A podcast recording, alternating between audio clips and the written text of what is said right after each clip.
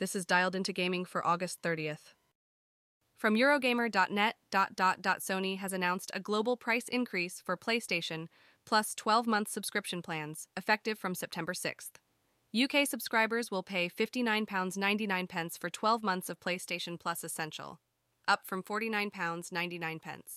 The premium tier price will rise by £20.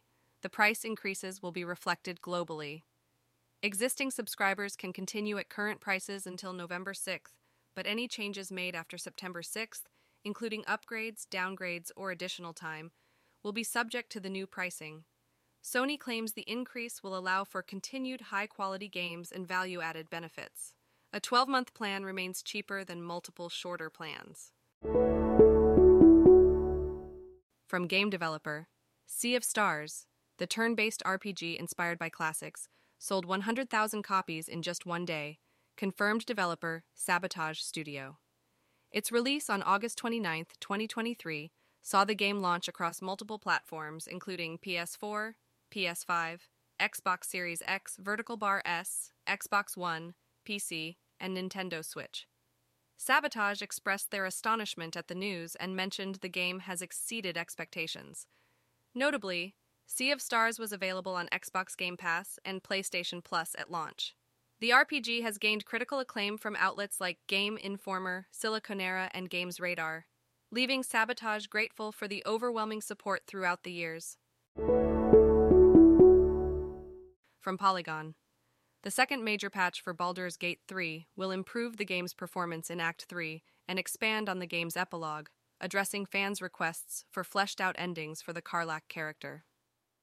Developer Larian Studios announced the forthcoming patch in a community update on Steam, without revealing a specific release date. Larian has been swiftly updating the game since its launch four weeks ago and has prioritized bug fixes.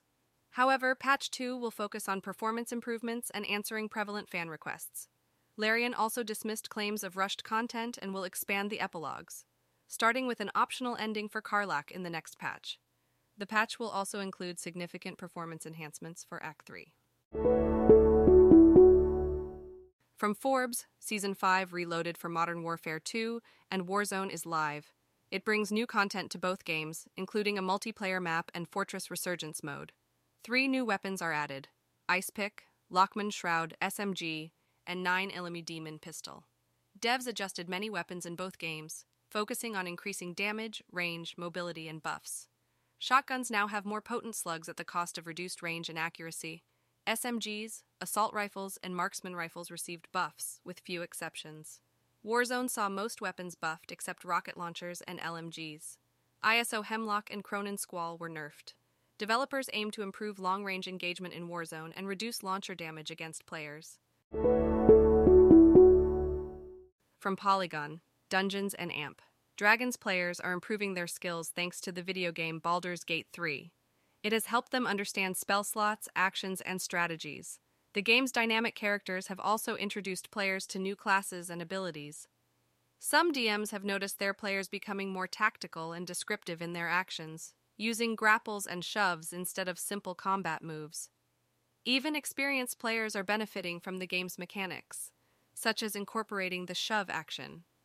Baldur's Gate 3 has provided an expedited way for players to learn and understand various D&D mechanics, making their games more exciting and enjoyable. Dialed In is written and read by artificial intelligence.